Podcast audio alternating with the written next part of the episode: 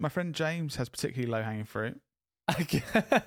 We're just a couple of business anchors. Welcome to the Business Anchors podcast. This jingle is slightly too long.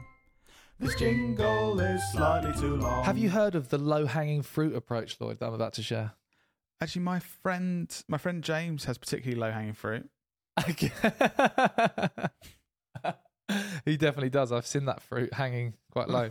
Um, so the low hanging fruit approach for anchors listening who are looking for again next to no budget or free approach to, to drumming up business Mhm.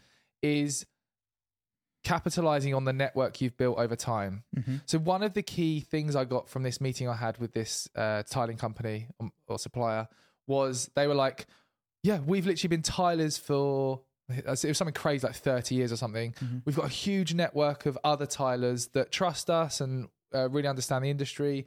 Um, yeah, so that we've built up this amazing network. And I was like, right, one of the small things you should be testing is tapping into that network is coming up with a pro- an approach to contact all of those people in your network to try and get them to try your business as a supplier compared to Yeah. Topps Tiles. Um, taking it one step further because because they were sort of like, oh yeah, we were thinking about calling up a couple of the blokes we've mm. known over the years.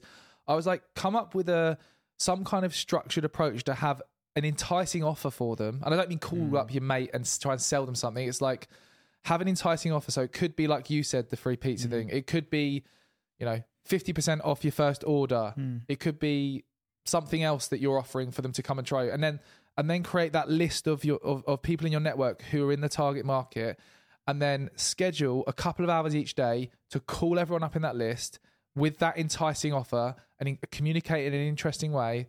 Hi, Dave. We've got this new th- we've got this new company where we're supplying tiling products for mm. sixty percent less than Tile Giant. If you come and give come and try us out, we'll give you a free box of tiles, a free mm. bag of adhesive, or whatever it is. Yeah. Something enticing enough call enough people and have an enticing enough offer, you'll get people. It, it will achieve that first of the three steps that you mentioned: Yeah. getting Get awareness, the attention. and the attention, and getting them to come and try your business Yeah. out. That's the kind of the. And we did this when we started out. We we uh, like from looked at our our network and who we'd been networking with and things, and thought who could we help the most, and then Mm-hmm. Yeah. tapped into that.